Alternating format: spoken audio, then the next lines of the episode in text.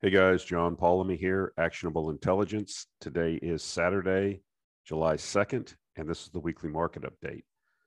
First of all, I want to wish all of the subscribers and people watching the video uh, happy 4th of July, Independence Day on Monday, three day weekend. This video is a little bit late on Saturday because of uh, some travel that I had during the week. So apologize for that. But as usual, we get it out no matter what. We do the work and we make sure that we get the videos out. As usual, the disclaimer anything that you hear or see on this podcast or video is not to be taken as investment advice. I'm not a financial planner. I'm not authorized to give you individual investment advice. Please do your own due diligence. It's your money, it's your responsibility. Okay, so uh, I just wanted to start off by talking about just some little uh, news items that we're starting to see that I think are interesting. Um, you know, the winter months are only, well, shall we say, like five months away, right? So that's 150 days, give or take. And, you know, the plan I don't understand what the plan is in Europe, you know, with the with gas. Um, as we've been seeing for various reasons, gas has been throttled back by Russia into Europe. Um, the we had the LNG uh, Freeport plant in the U.S. The export facility is down now for 90 to 120 days that's going to decrease the ability to export to Europe. So I don't think there's a plan, but it sounds like, you know, and I would I would like to get some feedback in the comments from anybody that lives in Germany, but this news item is something that piqued my interest. Just in, fear of freezing, wood stoves and firewood are in short supply nationwide in Germany. Quote, the market is empty, Gerd Mueller, head of the office of the German Firewood Association tells DPA. I didn't know there was a German Firewood Association. That's interesting. But like I said, you know, is there starting to, is panic starting to develop among the hoi polloi, the sheep? Are they finally waking up to the fact that their leadership has taken them down a path where this winter could be one of deprivation? This is a question. I mean, I don't know the future. I don't really know what the plan is. Um, I watched with interest the recent meetings, the two meetings that happened, uh, one in Madrid and then the one in St. Petersburg over the last week or so. And there was a big difference, I think, in the professionalism, leadership, uh, view of the world, if you will. So I'm not going to get into that in this video, but I don't understand what Europe's plan is right now um, for this winter and subsequent to the winter, just economically. You know, I've listened to some pundits, and with respect to the economics minister in Germany, for example, Robert Habeck, uh, you know, I think he wants to destroy German industry. He's a green. He wants to decarbonize. He wants to deindustrialize Germany. So I don't think this is a problem for him. But what does the average German think about this? Uh, are they conflicted about, especially if they support, you know, the green agenda, and yet they can see their energy prices spiking? Maybe their employer. What if they worked in a chemical plant or something like this, or in an industrial facility? You know, Germany has many, many small to mid-sized companies that do everything from machine tool making to all kinds of uh, heavy industry and very precise machining and things like this, metalworks and what are they thinking about? You know what what what are these people thinking about? So are they are they concerned at all? So that's why you know if, if we have any german viewers like to get your input. I mean are people starting to get desperate now or are they starting to plan? Because you know I, the german firewood association at least is saying that the market is empty. So it'll be interesting to see. I like putting these things up not as to be provocative but you know, individually, do they really matter? Probably not. But we're seeing every week I keep po- posting similar types of news vignettes that seem to be, you know, showing us a pattern developing here. So I, I actually am going to make a prediction now. I would suggest to you that there's a very high likelihood that European governments will re, will uh, resort to energy lockdowns as a way to conserve energy this winter. You know, there's no this deal in Ukraine is not going well for the EU, for the United States. It's going spectacularly for the Russians. Um, Severodonetsk and Lysychansk have fallen now. The entire Ukrainian army is in retreat in the Donbass. Lugansk province has been fully liberated. I know people don't like that term. That's their term, not mine. Um, if you follow what's going on, there's no interest. No one talks about it anymore. The attention span's gone because it's not working. It's not working like we thought. Um, the central bank in Russia is going to have to lower rates over the next month or so because the ruble is so strong there now. Um, I've already seen apartment buildings starting to get rebuilt in Mariupol. Um, I, where where where is Russia losing? If somebody can explain that in the comments, that would be interesting. And there's no plan. There's no plan to walk it back. There's no plan. I mean, Lithuania, you know, went off on its own off the reservation, little small Baltic republic, and cut or tried to restrict the um, the rail lines into Lithuania from Russia or from uh, into Kaliningrad from Russia, and the EU slapped them down. So, what is the plan in the EU? What are they doing? Uh, if you're living in the EU, what are you thinking as your energy bills go through the roof? As these type of news items um, come about, I mean, are you? How are people thinking about this over there? Do you have confidence in your leadership? Is there any? Le- I don't even. Want, I hesitate to call it leadership, and I'm not even trying to be funny. What is the plan? Um, every day that goes by that a deal isn't cut with the Russians, the negotiating uh, position of of the Ukrainians and EU gets worse. So, at what point? you know, are they going to say, you know, but this is the problem, right? We've said this all along, you know, as other pundits have said, and I like this uh, terminology, these people have no reverse gear. They have no off ramp. They never thought that it would go like this. They thought it would go the way they wanted it to go. And it's completely the opposite. It's a total disaster. So, what is the plan? Uh, throw more weapons in there, evidently. That's what they seem to be have agreed to. So, we'll see. But uh, every day, you know, we've passed the summer solstice, solstice now, so the days become shorter as we tick down to the cold months. And uh, this type of news is not um, not boding well for our friends in Germany. Uh, another vignette here. You know, I didn't get to put the whole article on because it was behind a paywall on the Wall Street Journal, but um, Biden plans to block new offshore oil drilling in the Atlantic and Pacific. He's going to uh, allow a little bit in the Gulf of Mexico just what I don't understand. I mean, these people are not stepping on the brake or trying to put things into the reverse gear. They're just going to go for it. They're just going to keep pushing on with the agenda. Um, I saw a tweet just before I got on and made this video where Mr. Biden, well, it's his handlers. He doesn't tweet himself, I'm sure, but uh, basically ordering gas stations to lower prices or else, or else what? I mean, what are you going to do?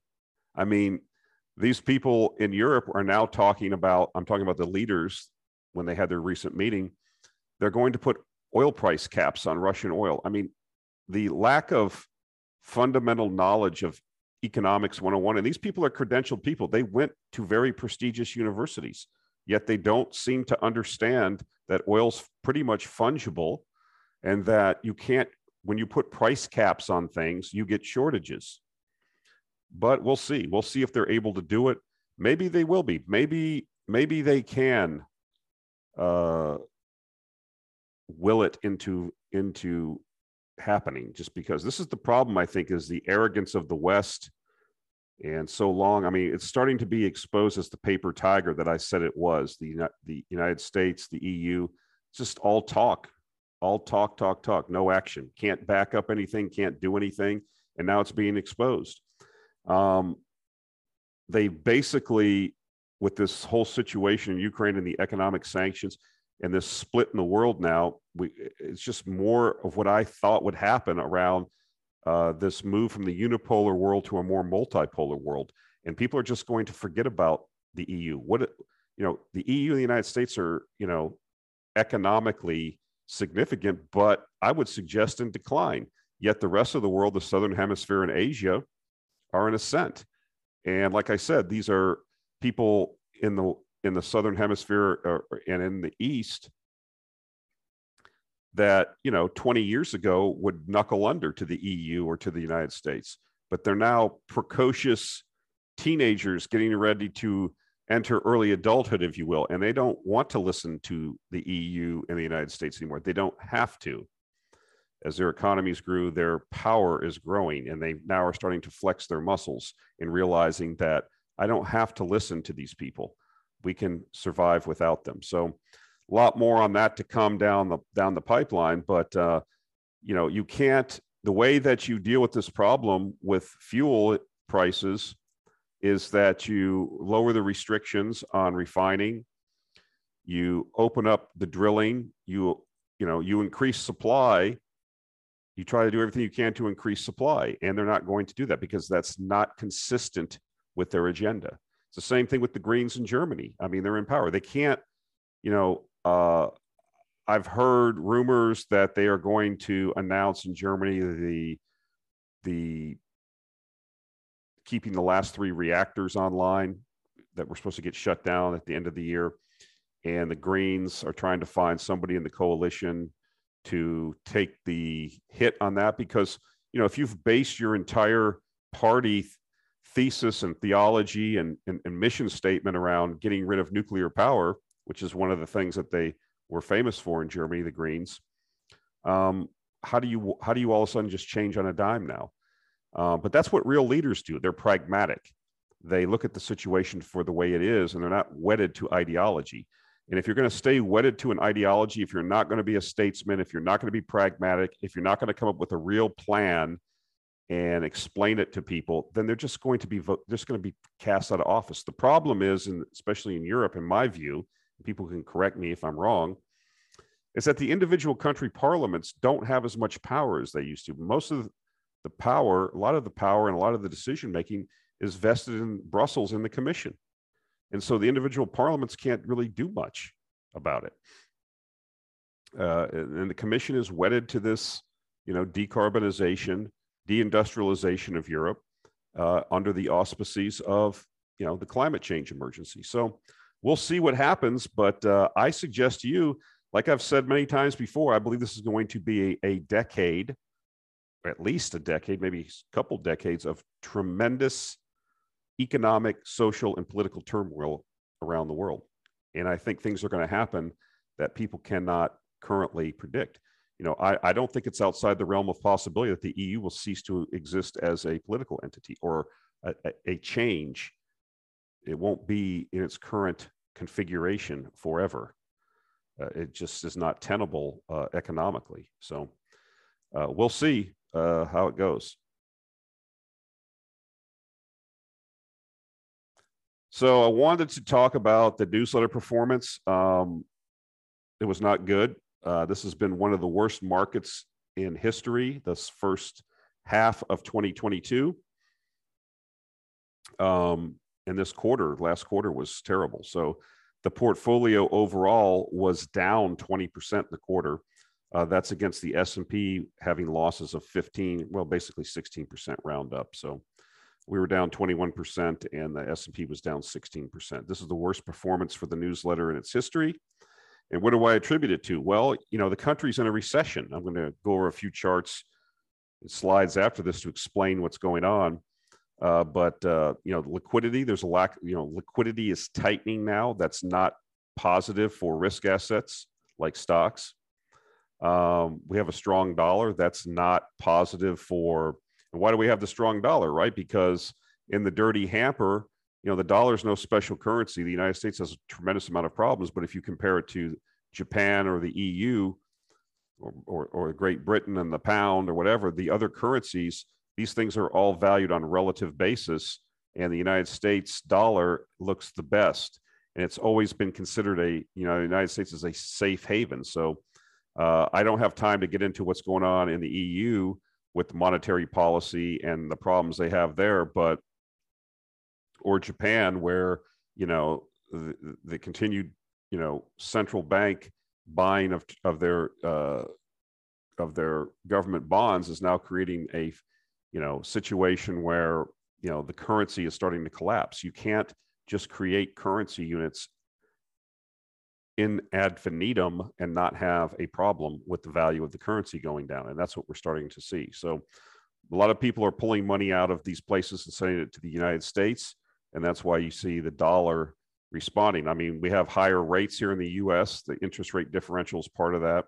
So that helps the dollar strong strength. But, you know, um, and then again, the last thing is volatility. I talked about this. I said we would have a tremendous amount of volatility this year. Um, you had to be prepared for that. You had to rig for heavy weather. And I said that in the in the context of creating wealth, vol- you have to use volatility as your friend, not be driven out of the market and throw your hands up. You have to understand the cyclicality. You have to understand that in the short and medium term, markets are driven by sentiment and liquidity. Both of those are not good. Those are headwinds now, not tailwinds as they were last year. And so we're in a period where stocks are going down. We're in a bear market. And what have I said at least 100 times on this channel and even in the newsletter? In a period where we're in a bear market for stocks, most stocks will go down, including ours. So if you look at the businesses themselves, quite a few of them are doing quite well. I'm pretty happy. Uh, we we purged uh, things out of the portfolio earlier in the quarter as indicators rolled over the base metals, gold before that. I'm still bullish on energy. Uh, energy prices are still fairly high for oil, natural gas, coal. Um, yes, uranium has been suffering, but uranium is a unique situation. The fundamentals have never looked better, but the market is so small. Um, you know, and I warned people that if you were in the uranium market, mostly speculating in crapco companies with no earnings, no no sales, no, nothing, they were going to get shellacked in a in a period where liquidity would shrink. So I suggested people should stick with buying the Sprott Trust or buying URNM, which is going to get you a lot of the Sprott Trust in companies like Cameco and Kazatomprom, and even that's pulled back quite a bit. So um, this is just part of the volatility that's going to go on. Um, but you know, if you came in and bought some of these things, you know, at the beginning of the Q2, you're going to be down. And but you know, why did you buy them? It's time to go back to your journal that I told you to keep and understand that thesis as to why you are involved in these markets, these particular markets, and has that thesis changed? If the thesis hasn't changed, then uh, you may want to look at the current weakness as a uh, opportunity longer term. Remember, we're looking at these things in three to five year increments or decade long increments. We suggested, I suggested many times that there would probably be uh, at least you know some cyclical weakness inside a secular bear market. The fundamentals of energy markets have not changed. Okay, and so this is why this portfolio got crushed. I mean, all portfolios have got crushed. I mean, crypto's been wiped out. Uh, real estate prices now, a lot of overvalued situations are uh, getting wiped out or they're getting reconciled. And so uh, this spills over. People get negative sentiment towards investing. Liquidity continues to shrink. Um, people that were attracted to uranium or some of the other more speculative parts of the resource market were probably some of your people that were involved in crypto. And as that evaporated, uh, they, you know, you're going to sell, right? And then people that are not initiated investors or speculators and don't understand what they're doing, they're just chasing shiny objects uh, because it's going up. Um, if things are down 20 or 30 percent, they're gonna they're gonna sell. You know, if you're gonna if you're going to play in the arena of junior resource stocks, you need to understand. I've said this before too. Um, within the context of just 365 days in a year, they can fluctuate 50 or more percent up and down. So with no change in the fundamentals. So that's why I say liquidity and sentiment are very important to these type of markets. But even some of the stocks that I'm looking at, you know, I'm in no hurry to buy buy anything right now. Uh, depending on your temperament, depending on what you're what you're trying to do. I mean, cash is good. Cash cash is a good. Somebody asked me, "What's my highest conviction uh, position right now uh, at this point in time of the year?" You know, July first or second, whatever today is. It's cash. Um, we're not done with the tightening cycle. Uh, I would. I'm going to show you some things in the slides coming up that I think that inflation is peaking out and why it is. And I think, you know, the Federal Reserve so bad wants to go on pause. They don't want to keep raising rates and break the economy and then have to deal with the fallout of that. They know they're not that obtuse. But, um, you know, when is that going to happen? The bond market, which is quite a bit smarter than the stock market as far as anticipating future events in the markets, is already suggesting that inflation has peaked. So we'll take a look at some of those uh, slides coming up. But yeah, it's not, I'm not worried about this. I, I, I understand that, you know, this just, do you think in the current environment with the sentiment the way it is, that anybody's out drilling, you know, is there a massive investment boom in oil and natural gas drilling? No, because the sentiment's not good. People are worried about economy, the recession. And so that just drags out and intensifies the move that we are going to see as we stay in this energy crisis. Yes, central banks can remove liquidity, they can raise rates, they can cause recessions, they can cause demand to be strangled. They cannot create new barrels of oil, they cannot create more food. And so those fundamental issues around supply for those things that keep us alive have not been fixed. So what we're seeing is an economy in recession. United States economy is in a recession right now. Okay, it's recessions are always declared after the fact. But the way the, the numbers are showing that we're in a manufacturing recession already, more than likely you're going to see over the summer and into the fall an earnings recession as earnings start pulling in. Um, and why is that? Because, you know, I'll show that in a chart coming up too. So, or why I think it is. So, you know, there's nothing wrong with just sitting here for a while and seeing how things play out. You know, are they going to raise, are they going to go another 75 basis points? Yes. Um, and then if inflation rolls over, like I said, depending on what the inflation rates look like through the summer, if they start to peak or roll over, don't be don't be surprised if later in the fall, and this is the basis that I'm operating from, that the Fed goes on pause. And then the bond market is already suggesting that they begin cutting rates again in early 2023. So uh, if they pause, the market's going to scream uh, because people are seeing what's happening. But you know, we haven't had enough purging of excess yet either. That needs to continue for a while. It is continuing. Uh, but it's amazing to me that even you know with a recession, you know, copper's rolled over. It's under four bucks now. Dr. Copper. Uh, it looks very negative on the charts. My my charts, my indicators were picking it up about a, over about a month ago. We got out. Um, base metals are are deteriorating. Uh, so we, you know, but that, like I said, those longer term supply and demand uh, fundamentals have not been fixed, and so the this is a cyclical pullback within the context of a secular, secular being longer term, you know, three, five, ten year bull market. That's that's my view. I know that's not comforting people might think, well, this is BS, but I'm just telling you how this works in my mind and what my thesis is. If you have another thesis, you know, go into the comments and let me know what that is. Tell me what I'm missing. You know, but I don't trade. I'm not a trader. I've never been successful.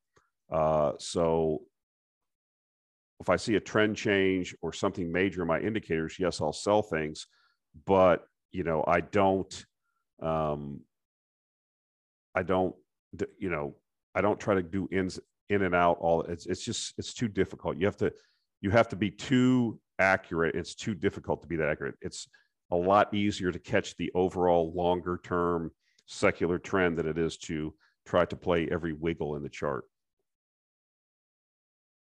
And so here we go, right? This is the you know U.S. markets winning again in first half of 2022. Nasdaq posted its biggest drop in history. That's just in the first half. I mean, that's pretty significant, guys. That shows you how overvalued things were. The Dow had the biggest drop since 1962, and the S&P the biggest drop since 1970. So we are you know, for a lot of younger guys that watch this channel, now you're seeing what a bear market is. A lot of people never experienced this before. Okay. And so you are in uncharted territory intellectually, emotionally. You don't know what's happening. Why is this happening? And then you have a tendency to drift into the common mistakes of, well, I'm going to buy the buy the dip there'll be a time to buy. It's not now. When you have sentiment and liquidity negative and working against you, you don't buy because you can buy something that's down significantly. And guess what? It can go down even more. And that's what I think we're going to see through the summer. So this is from Ned Davis Research. I like this. This is basically a history of bear markets, Dow Jones Industrial Average from 1900 to present. So they have every single bear market here. And so what it shows you is here's the percent loss, you know, negative 10%, negative 80. You know, you had 1932, the depression, you were down 85 or 90%. Here's the amount of market days from the start to the end. Um, this right here is your mean bear market, the mean down uh, for a cyclical bear market coinciding with a recession um, which is typically 34.6% loss over 353 days. Uh, the black square is the mean for all bear markets because you don't necessarily have a recession coinciding with every bear market. And so this black circle is where we're at. So we're, you know, 100 days into this—a 100 a little bit over 100 days and we're down 20% on the Dow. This is the Dow. And so you know, we need to see, you know, if we don't have a recession, this would be the mean for a cyclical bear independent of a recession 25% loss over 207 days. We're here. This would be the mean for, so if we don't have a recession, this would be, you know, where we need to head to. And we're nowhere near that yet. That's about a 25% loss over 200 days, call it. The next would be mean for all bear markets. This would be for all bear markets right here. And so you can see that that's about a little bit over a 30% loss in the Dow over a period of about 280 days. Um, it actually says here 31% loss over 299 days. And this is the mean for cyclical bears coinciding with the recession. Uh, this would be 34% loss over 353 days. So you can see the cluster is in this zone. Um, I don't think this 2008 all over again. Here's the 2009, 2008, nine situation where you were down, you know, 55% over basically 330 days. But you can see most of this is clustering at about a 30% loss sometime within a year to year and a half. So we have some more time to go here. The bear market can continue. I suggest to you it will what you will typically see is a lot of oversold situations.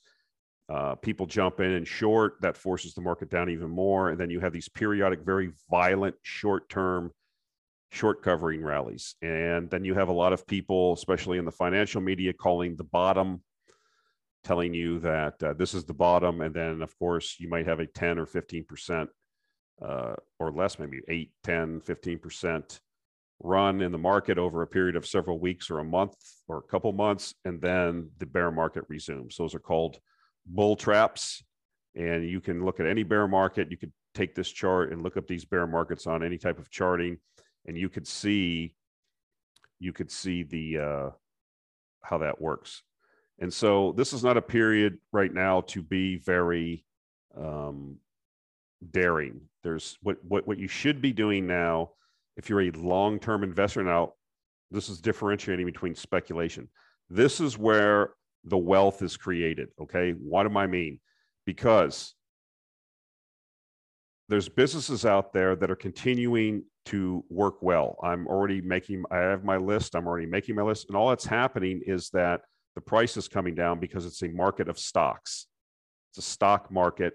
And as the stock market goes down, it drags down most stocks, right? That gravity, that as rates go up, um, as recession comes in, like I said, we've had a margin compression that's already happened, bear market, and now we're getting ready to, as we enter the recession, uh, earnings will begin to go down, and those will be reflected in even lower stock prices. And so eventually, that bottoms. Uh, eventually, the Federal Reserve will reverse policy. Uh, sentiment will bottom. Mo- uh, all the sellers will have sold, and that will be the time. Remember, you're not pitching baseball cards here, guys. These are businesses, and so we should be grateful when we see pullbacks. Okay. We don't want to, as differentiating from speculation, I'm talking about for long term investing. If these things come in, the businesses don't really change. There's going to be quite a few businesses that are going to roll right through because they have a certain business that's certainly not going to be affected. Uh, you know, Harley Davidson is going to be affected. RV manufacturers are going to be affected. You know, discretionary spending type companies are going to be greatly affected. There's other companies that produce things and goods that are required for you know life and civilization and, and, and things like that that will you know maybe take a small hit but their valuation will become they will become undervalued and that will be the time to buy them at some point in the future so making that list creating that list coming up with that kind of companies and finding them this is what you should be doing right now you shouldn't be in a hurry to buy there's no hurry and uh, if you want to read a good book there's a good book uh, i'll put the link to it in the it's by I'm, I'm rereading it now. It's by Marty Zweig. It, it basically talks about. Um, I mean, he's long gone. He was a big trader back when I was a, very young, and talking about the whole how sentiment and monetary policy kind of you need to pay attention to. And so, like I said, you know, if you're going to buy it, this is how Warren Buffett and people like him become very wealthy. You they wait for these type of situations, and then if you have liquidity then you're able to step in and buy really nice businesses because that's how you become wealthy, right? You you either start a business yourself that's profitable and then you compound the profits over time into building the business or you buy shares in a company that's able to do that. And so if the price of the companies are compressing but the prospects of the company are the same are going to get, you know, stay the same or stay good over a long period of time, you should be looking for that.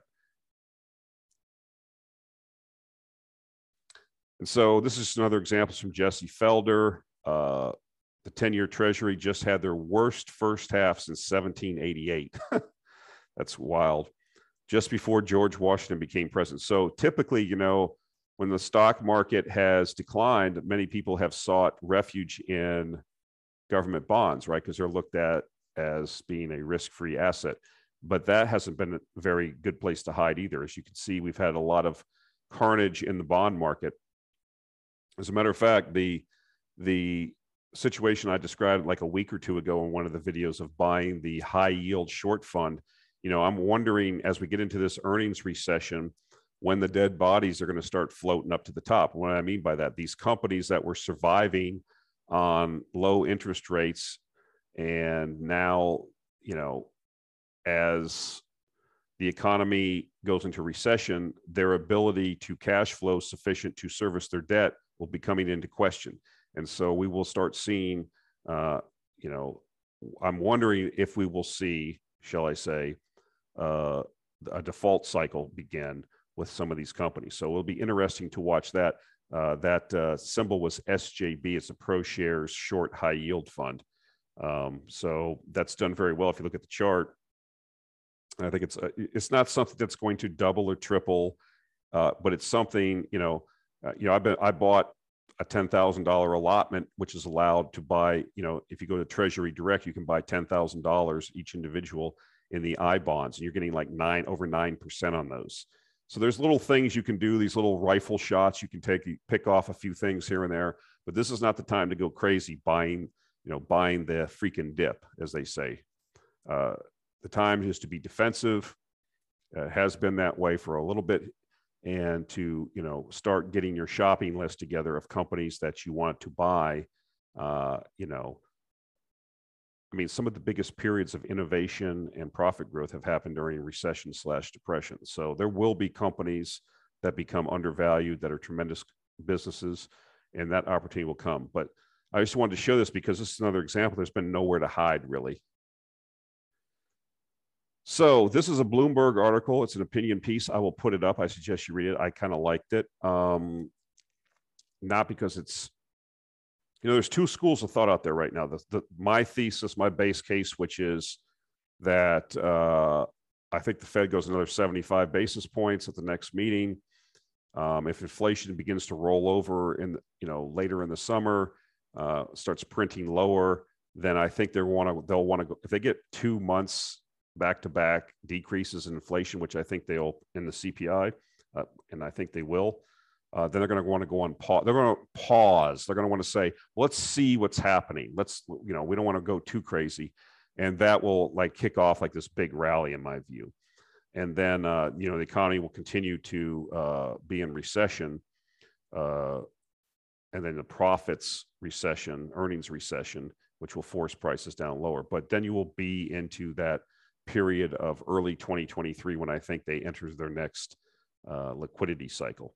And then you have the other school of thought that Mr. Powell is Paul Volcker reincarnated and he's just going to ramp rates up until he crushes inflation. I just don't see that um, with the economy. It's to- two different setups. I mean, it's not the 1970s. The debts are so large in the world right now. Um, the dollar would scream higher. That would crush emerging markets. That would create emerging markets crisis. So basically, you know, the Fed doesn't have to just look at what happens in the United States. It's the center banker of the world almost now. And so I think, like I said, they don't really want to really raise rates if they don't have to. They, you know, the, the Federal Reserve is an inflation machine. It wants to create more money. It wants to, you know, do what it likes to do, which is, you know, print money and do these things. I mean, they're, they're, they're basically trapped now. So you know this idea that they're going to raise rates to above the, the level of inflation i mean i don't buy it. I don't think they can do it without creating a deflationary depression. Uh, i know that some people think that. There's some conspiracy type people that think that you know this is a battle against davos and the ecb and they're going to raise rates and crush the ecb and dot the davos crowd and have their full independence. Look man this is like these people are political animals. And if we're in a recession I mean, we're going to be in a known acknowledged recession coming up on the midterms, which are in November. That's another four or five months away. Let's see, uh, July, August. Yeah, four months. You know, the Democrats are going to get wiped out, it's looking like, okay, because these policies are, are ridiculous uh, that they're promulgating. And then, you know, the, the, the, the political pressure to do something is going to be very high. Let's put it that way. So, anyways, uh, this is a Bloomberg article, a couple takeaways. Inflation almost seems passe. I mean, basically, here are the title of the slide Economic weakness now supersedes inflation as the market's main worry. Yeah, I, I think that's the case. Inflation almost seems passe. The worry of the moment is now economic growth. That's not unreasonable, as the latest update shows US gross domestic product declined at an annualized rate of 1.6% in the first quarter with the huge exceptions of the COVID scarred first two quarters of 2020. This was the weakest US growth since the spring of 2009. Yeah, because the sugar high of fiscal spending uh, has went away. I mean, all the free money went away. That's reversed. So that's way that was way outside the mean on the top. And so now, as you retard that uh, liquidity and pull back from that free money, um, of course, that's what you're going to see. And I'll show that on an upcoming chart. That's why consumer sentiment crashed because, you know, that's why, you know, well, I'll show you consumption's decreasing. The problem is that inflation forecasts have shifted because growth forecasts are also shifting. With the recession now named as a base case for many next year, the belief is gaining greater hold that the Fed will hike rates by a further two percentage points, but then swiftly start cutting again. I don't, I'm not sure they get two more percentage points. We'll have to see. I mean, I'm not going to predict what the Fed's going to do. It's difficult to say, but I think this recession is going to come on pretty quick.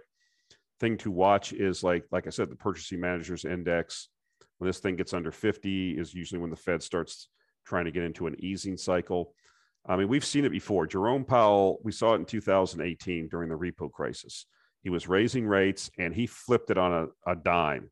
I mean, I remember it vividly. To say that he wouldn't do that again, you know, and I think that, you know, they won't have a problem explaining away, you know, you're not going to be able to explain away eight and a half percent inflation. But if they get inflation, you know, down to four, four and a half, five percent, I think they'll create a narrative where that's acceptable. Uh, we'll see, uh, but uh, you know, I think that's not going to have a choice at that point. I mean, uh, they're not just going to keep raising rates like they're Volcker. I mean, if that was the case and inflation was going to get out of control, why would they just raise rates, surprise rate increase, do one or two percent, boom, get it over with? Because the economy would go into a deflationary depression. That's why. Market would go down 50% in like, you know, a week that's why they don't do it. They don't want to, you know, they're th- they're trying to nuance this soft landing. And if you believe that, then you believe that inflation last year was transitory.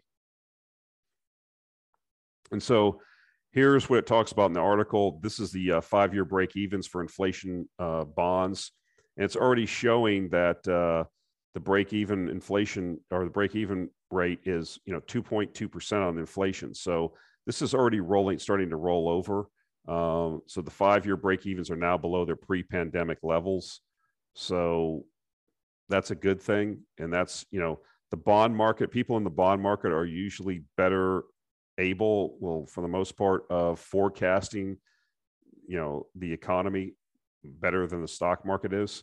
Uh, so we'll see what happens. But, um, you know, right now, you, you know, you have commodity prices going down, you have economic you know the consumers being squeezed it's an 80% consumer economy things are going to roll over price cuts are going to come in and these things will start feeding through the economy now the other unknowns are energy and food they're such large components of cpi um, but you know that's part of the i think the shenanigans that'll be played well these are excluding food and energy you remember they like to say that all the time because they're so they move up they move around so much we can't we can't uh, include them. You know, that's I think that's the game that will be played, but we'll see. But uh, I suggest you read this article. It uh, makes some good points.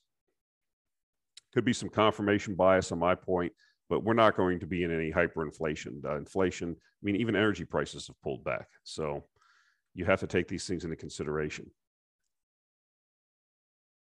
Um, this is a big reason why. Um, I'm going to put a, this is a really good thread. This is just the first tweet the thread. I will put this thread and link to it. I suggest you read it. You know, if you're planning on buying a new vehicle or even a slightly used one soon, you should wait because prices are going to crash because it's going to be Armageddon in the car market. They were just giving cars away. You know, used car prices are collapsing now. And uh, basically, you know, as people can't afford them. I mean, people were out there buying things with their stimmy checks, and you know, the guy kind of explains in this uh, this Graham Stephan he explains in the tweet thread about how the lending standards were really really low for people to buy cars. I mean, they're basically if you could if you could fog a mirror, you could get a car loan. This is like the real estate market in 2008. I don't. It's not going to cause an economic wide conflagration like the collapsing real estate market did. But what it will do is cause the prices of vehicles to collapse.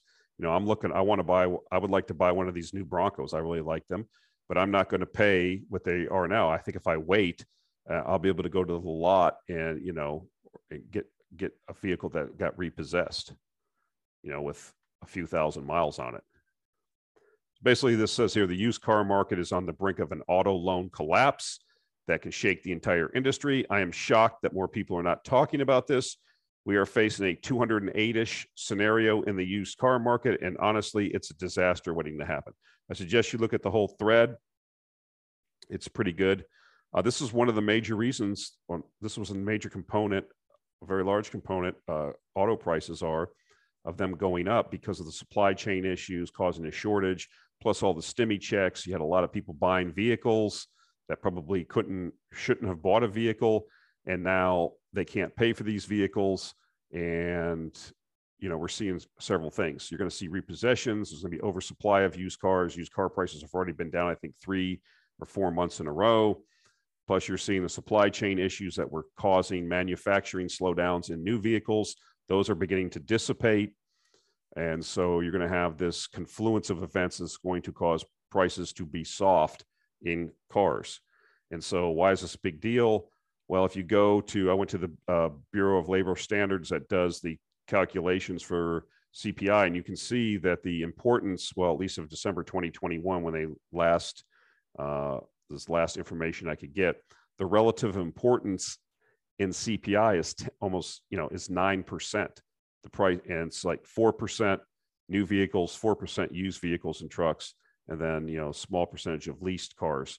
So these price rises we've seen in vehicle prices have been a, you know, almost a, a 9% component of CPI. Those that has reversed now. That has reversed. Commodities are now rolled over. Okay. Um, energy prices have softened, even though they're still relatively high. They've softened. Um, housing prices are coming off now, okay, because the market took rates up to on mortgages up five, six percent, and that priced that caused pricing a lot of people out of the market. So prices are softening already. If you look, do some Zillow checks, I think you'll see that some major areas around the country. I've done, you know, playing around on Zillow.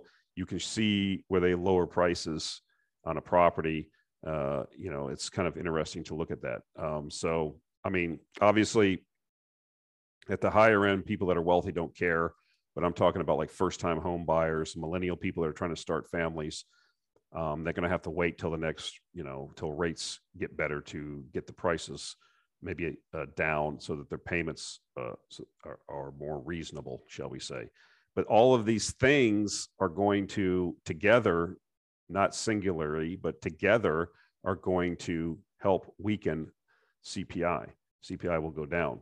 Uh, again, food and energy maybe maybe the exception as we go later on into the year. And so here's the real problem, right? The United States economy is a consumption based economy. 80% of the economic activity is based on consumption and real personal consumption expenditures for goods going back, well, at least till 2004 in this chart. Again, you can go to Fred. This is the St. Louis Fed website where you can get all the data models you want forever since they've been comp- computing them. But this is just something I grabbed off Twitter because I thought it made a good uh, a good uh, point of what I wanted to make. This is the great financial crisis when you saw how far consumption dropped, uh, and you see where we're at. This is the big sugar high where we threw everything against the wall, including the kitchen sink, fiscal spending, sending out checks to people, $6 trillion. Uh, the Fed was in there buying everything, liquidity was flowing. And so people had a lot of money. People were sitting on their butt watching Netflix and getting unemployment. Um, some people were still working. Everybody was getting checks. You remember that. I don't have to explain it. And so people were flush, and the average person, uh, cud chewer, goes out and spends money. They don't save it or pay down their debt. And so what has happened is that's all went away. Now you have to go back to work. Uh, the party is over. The hangover now comes, and you see, it's, you know, it's a sugar high. Uh, it's like glucose spiking, right? If you eat a lot of sugar, your glucose spikes, and then you come straight down. And this is where we're at. We're negative now, and this is not this is not conducive, and this is going to overshoot to the downside now, in my view, um, as this recessionary forces come into play. And that's why I think you're also going to see prices roll over. And I think that's what the bond market is already forecasting a rate cut in early in the first half of 2023. Uh, so, you know, that's why I say keep your powder dry. There's no hurry. The Fed's going to put risk back on. They're going to cut rates. They're going to start printing money again. It's going to take some time. But like I said, these things that we're holding, I think energy and you know some of these risk assets that really need uh, the liquidity and sentiment in the sails as a as a as a tailwind, they're going to rip when they reverse course. So, you know, be be aware of that. When that happens, I don't know. I can't predict that. But this is very instructive of what's happening. You know, that's why these people are going to have to turn their cars and That's why you're having a Carmageddon. That in the previous slide we were talking about. You know, that's why you're having this. I, that's why I think you should really look at these tweet uh, threads that I'm going to put links to so that you understand what is happening. And this is, you know, this is being tracked. The Fed sees this too. Everybody sees this. If you're telling me that they're going to raise rates two or three percentage points into this, I, I don't buy it. I, just simply don't buy it. But, but maybe I'm wrong. Maybe maybe Paul maybe Mr. Powell is the reincarnation of Paul Volcker. I doubt it. He hasn't shown. No central bankers have shown me that since I've been investing. They're all political animals and they don't want to be blamed for anything. And they serve their masters, the bankers and the wealthy class that are asset holders. So eventually you get to the point where assets become cheap. If you have liquidity, if you have cash, you're able to buy. So I'm trying to tell you that's how then the cycle starts again. I mean, I don't mean to be crass or cynical, but this is how it works.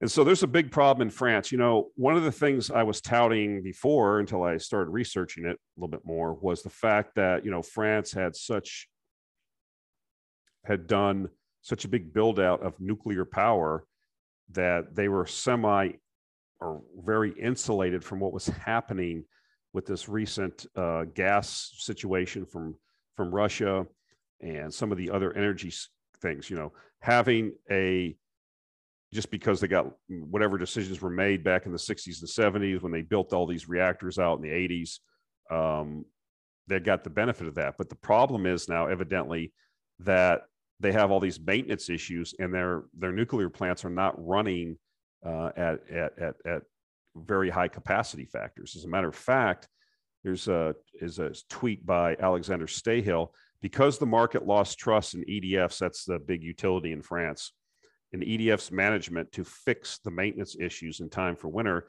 France's nuclear power runs at a dismal 46.5% capacity utilization. Best to fix it, Emmanuel Macron. Oil is not your problem, power is. And um, if you go, there's a, I put this tweet thread on there too. There's like four or five tweets, but it actually shows, I mean, there's like a list of 10 or 15 reactors that are in that are down for maintenance that are supposed to come online. I mean, what is going on? I mean, I haven't delved deep enough into this, but you know, this is unacceptable. I mean, this is not this is not top line nuclear availability uh, or capacity uh, factors. This is crazy. 46.5% people should be fired. I don't know exactly what's going on or why this is. Um, if it's by design or just ineptitude or confluence of events.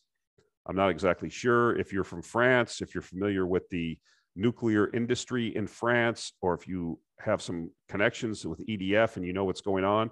I think we would all be interested in hearing about that in the comments um, because this is not not cool. You know, France had that advantage, and if the plants are not able to run at the design capacity utilizations, then it kind of defeats the purpose.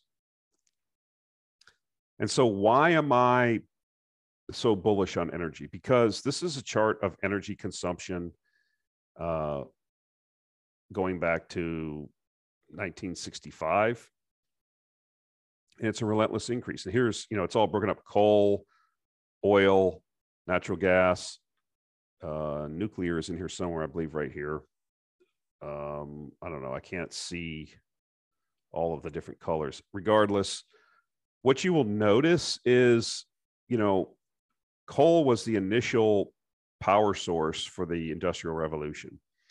And, you know, we're going to get rid of coal. But if you notice, it's kind of leveled off. It's like even with the growth of renewables, okay, coal doesn't go away. It's actually ticking up now, right? And so is gas because the demand for fuel and energy goes up. Why? Because, as I've said before, every activity that humans do is a derivative of energy. And so as we add more emerging markets, as people become wealthier, as they enter their S curve of resource consumption in Indonesia and India and China and the Philippines. This can all be put on a spreadsheet and charted. Their, you know, their activities, getting air conditioners, getting more fertilizer plants. We talked about that last week. You know, the EU is trying to stop fertilizer plants from getting built in Africa because of climate change. This is a wave that Ursula von der Leyen and the EU cannot stop. The Southern Hemisphere, the developing nations, the emerging markets that have, you know, 80% of the world's population are not going to be stopped from having a better quality of life. And that requires tremendous amounts of energy inputs. I've said that over and over. That's why I'm bullish. That's why this small cyclical period of downturn doesn't bother me because so many countries now are entering their S curves where their wealth is getting to a sufficient level where their energy consumption begins to go parabolic. Not only just energy consumption, but overall resource consumption. And that's what we're seeing. And no matter what, I think there's been like two periods in the last 50 years where and we've talked about this before in a previous video where energy price where energy consumption actually went down i think it was a 2008 great, great financial crisis and like the 1932 depression and that was like one year something like that so it's relentless right? Because humans are the same everywhere. The population has increased. Wealth increases. People's desires to have conveniences to have a better quality of life is all dependent on energy inputs.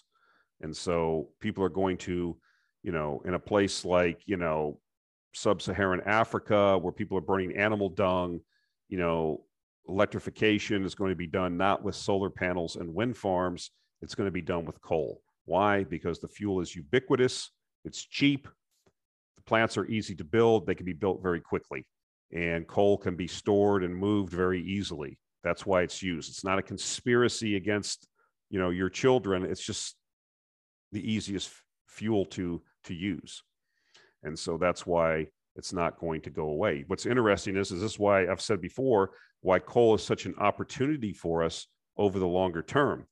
You know you're not going to be able to build very many you know new coal mines um, because of esg because banks won't finance them because the imf won't finance them you know the asian development bank won't finance them. But the demand for coal will be at least stable. You see here, it's at least stabilized over the last decade, and now it's slightly turning up. But the ability to add new supply is not there. So you're in a situation, again, economics, macroeconomics 101, if supply is declining or status static, as it is now with coal, yet the, the demand increases, well, the price has to go higher to ration. And typically, the economic response would be build more coal mines. But if you're going to artificially suppress that uh, through pol- political intervention in the economy by not allowing permitting, not allowing new mines, or financially by not insuring them or being able to get financing for them, then you've got a situation where a tremendous opportunity exists for those that understand what is happening. Because as I've said, and you can see from this chart, the the human progress, the desire to have a better life, is relentless. Okay. The longest trend in the investment world is the ascent of man, and it's not going to change anytime soon. This is why I find it laughable that places like in the West, we are self limiting ourselves as our global competitors are not going to hang a millstone around their necks as they try to swim a 100, 100, 100 meter sprint in a pool. If you put a 10 pound weight around your body and your competitor doesn't have that, you're going to lose. And that's what we're doing. So this is another thing I wanted to point out. Um, this is another thread that I'll put there. A lot of good threads this week. Uh, a lot of smart people on Twitter. A lot of good work being done. Um, there's also a very good paper at the Manhattan Institute written by Mark Mills, I believe, about the kind of the amount of mining that is required to do this energy transition. Again, you can go look in the in my um, playlist, and there's an interview with Dr. Michael Kelly, who is the professor emeritus of engineering from Cambridge University. And this is exactly what we talked about. How does this work in real life? How do you have an energy transition that's mostly, um, as I've said before, renewable energy is not, is the sun and the wind are not going to go away for billions of years until the sun exhausts its hydrogen fuel supply. That that that, that is true but it's it's it's got an asterisk on it right? Because the machines and devices that are required to capture and convert that energy are not renewable. And so this is your stumbling block and so this ed conway says it very succinctly here the inconvenient truth about climate change is that solving it will involve digging, blasting, and leaching more minerals from the skin of this planet than ever before. No one much likes to talk about this, but talk about it we must. Again, goes back to the thesis of this channel and my investing style heads we win, tails we win more. As the emerging markets use legacy fossil fuels to develop, we win. And as the West continues down the road of trying to fix climate change via intensive renewable energy development. We win there simply because uh, you can't will solar farms and wind farms into existence. They have to be built with materials that come from the ground. And if the same politicians that want a transition will not allow mining and development and the supply of those minerals, then you're going to have a problem. And that is what we are starting to see right now. And so this creates these distortions in the market caused by these politicians, caused by these thinkers, so called leaders, are what leads to the opportunities that we have. All right, guys, that's it for this week. Uh, appreciate your um, support. Channel continues to grow, grow, grow, grow, and uh, look forward to interacting with you in the comments. Uh, appreciate your viewership, and we'll talk to you next week.